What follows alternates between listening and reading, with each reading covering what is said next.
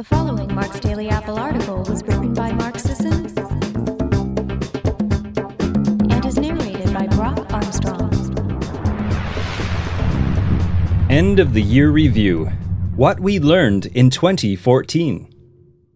At the dawn of a new year, I like to go back and revisit everything from the past year on the blog. It helps me reflect on the past and plan for the future. 365 posts a year is a lot to remember, and sometimes you need to go back and jog your memory. Then it all comes flooding back. Normally, I do this at home in my office in quiet solitude as a sort of personal ritual. This year, I've decided to publish my remembrances. 2014 has been a big year. Let's take a look back at what we learned and explored together. Where to begin? Well, first, I took a step back to look at the big picture of human history, addressing the criticism that simply won't die and isn't even a real criticism of ancestral health, that there was no one single grand overarching paleo diet. Critics love to point this out, as if it destroys the credibility of what we're doing here. In reality, it strengthens our resolve and our credibility. There's no one true paleo diet, but so what? Definite trends exist in observed hunter-gatherer and ancestral dietary patterns. We actually do know many foods they ate as staples, and we can learn a lot from studying them. Reality is messy and complicated without simple answers, and that's totally okay. Nutrition was a huge focus. Rather than flail around mindlessly, you learned to watch for the signs you need more carbs, more protein, and more fat. You also learned when not to eat more protein. We revisited the omega-3, omega-6 ratio and questioned our previous stance. Was it really as important as we thought? And we explored the effects of artificial sweeteners on gut health. As always, food was a major subject on Mark's Daily Apple. You discovered the power of medicinal foods, the surprising nutritional content of mushrooms, how to choose a good dark chocolate, plus any potential downsides of dark chocolate. I published a comprehensive guide to buying, cooking, and storing perfect eggs, and I even broke out the old Is It Primal series for a new round of foods. I also explained the potential downsides of processed meat and the advantages of gently cooking your food. Supplements too. I gave a comprehensive breakdown of the usefulness, or not, of antioxidant supplements. The myriad benefits of whey protein that have nothing to do with building muscle also got extensive coverage. We can't forget gluten. In 2014, together we looked at whether or not gluten is unhealthy in non-celiacs, explored the supposed dangers of going gluten-free without a doctor's note, and researched the connection between gluten and irritable bowel syndrome. Yep, it's still not very good for you. You also learned a lot about walking this year.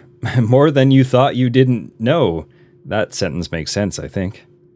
You learned the many benefits of walking regularly, both to physical and emotional health, and how to make it more exciting and more sustaining. You even walked with our ancestors as they traversed the globe, exploring the world, shaping the human experience, and setting an example for our greatest thinkers, writers, and artists. 2014 saw us hone in on fitness in a big way. My focus was on helping you find a sustainable plan for physical activity. You figured out how to determine the very best exercise for your body, how to distinguish between movement, exercise, and training, why exercise sometimes feels like a chore or a drag, and what to do about it, and whether or not bodyweight exercises are enough for good strength and fitness. You learned the 10 most important rules for successful exercise, why everyone can benefit from a breakthrough workout every now and then, and why you should run a mile. And just in case you needed a little more motivation, I explained what to do when you only want to sit on the couch, and just why squatting and sprinting are so important for health and fitness, plus how to avoid sprinting injuries. For those of you who can't or don't care to squat, we flouted the experts and provided some worthy alternatives. We also explored how fitness is changing out there, with top athletes adopting many of the same modalities we've been championing for years. We took a close look at what resistant starch is. We explored who can benefit from it and who can't. We ran self-experiments to determine the best way to work it into our eating strategies. And, quite frankly, we analyzed the stuff to death and even investigated the paradoxical claim that it increases the risk of colon cancer. The focus on resistant starch led us to delve more deeply into the wonderfully weird internal world of the gut biome. We explored the things most people never knew gut bacteria could do, like manufacture steroid hormones and influence our behavior. We also learned about how things we do and eat in turn affect our gut bacteria. Speaking of the gut, I explained what happens when it gets leaky and how that affects your health, and I provided a few good tips for establishing a healthy gut in your primal babies. I even talk about the skin biome and learned how to support a healthy one. Work-life balance was a big issue this year. I asked if Grok would have worked overtime, and I asked you to really question whether that long commute was worth the trouble, time, and money. In the event that it wasn't worth it, you learned how and why to telecommute. I also covered other generally healthy habits like morning movement sessions. I talked about my decision to give up alcohol for the foreseeable future, even adding some healthy ways to relax and chill out at night that didn't involve alcohol. I also explored a few alternatives to traditional coffee or tea for waking up in the morning. Although, if you want coffee, there's no better thing than a primal egg coffee frappe. I asked whether the obesity epidemic is exaggerated and statins are worth the health risks, and wondered if the dietary guidelines are due for a change. They are. I also went over a few signs you aren't as healthy as you think you are. We explored our connection to nature, including water, and why severing that connection only leads to unhappiness and poor health. You learned to heed the call of the wild, to acknowledge and cherish your place in that savage world. You learned how sunlight may actually protect you from the worst kind of skin cancer. Things got a little weird this year, too, with us seriously considering the idea that infectious parasitic worms may actually reduce the incidence of autoimmune disease and regulate our immune systems to work better, and that playing video games can actually improve cognition and decision-making skills. We welcomed the release of the Exo Bar, a protein bar made from cricket flour, and we learned the proper roadmap for exposing our little ones to dirt, mud, and hopefully non-toxic amounts of animal droppings. Just avoid the raccoon poop. You also learned how to manipulate your own neurochemistry using food, physical activity, and experiences to produce natural, and legal, highs. 2014 saw Mark's Daily Apple take a more serious look at the psychological aspects of life. Every Thursday, I turned inward and learned a great deal many truths. A new way to look at affluence, the importance of being thankful for one's health, the true cost of health, the benefits of being present, the power of a growth mindset, the pros and cons of comparing yourself to others. We explored why we eat, cravings, hunger, and other people, and how to accept our imperfections. Things aren't always serious around here. Cheeks have tongue grooves for a reason. Getting silly is fun, and satire is often the best way to get to the heart of a problem.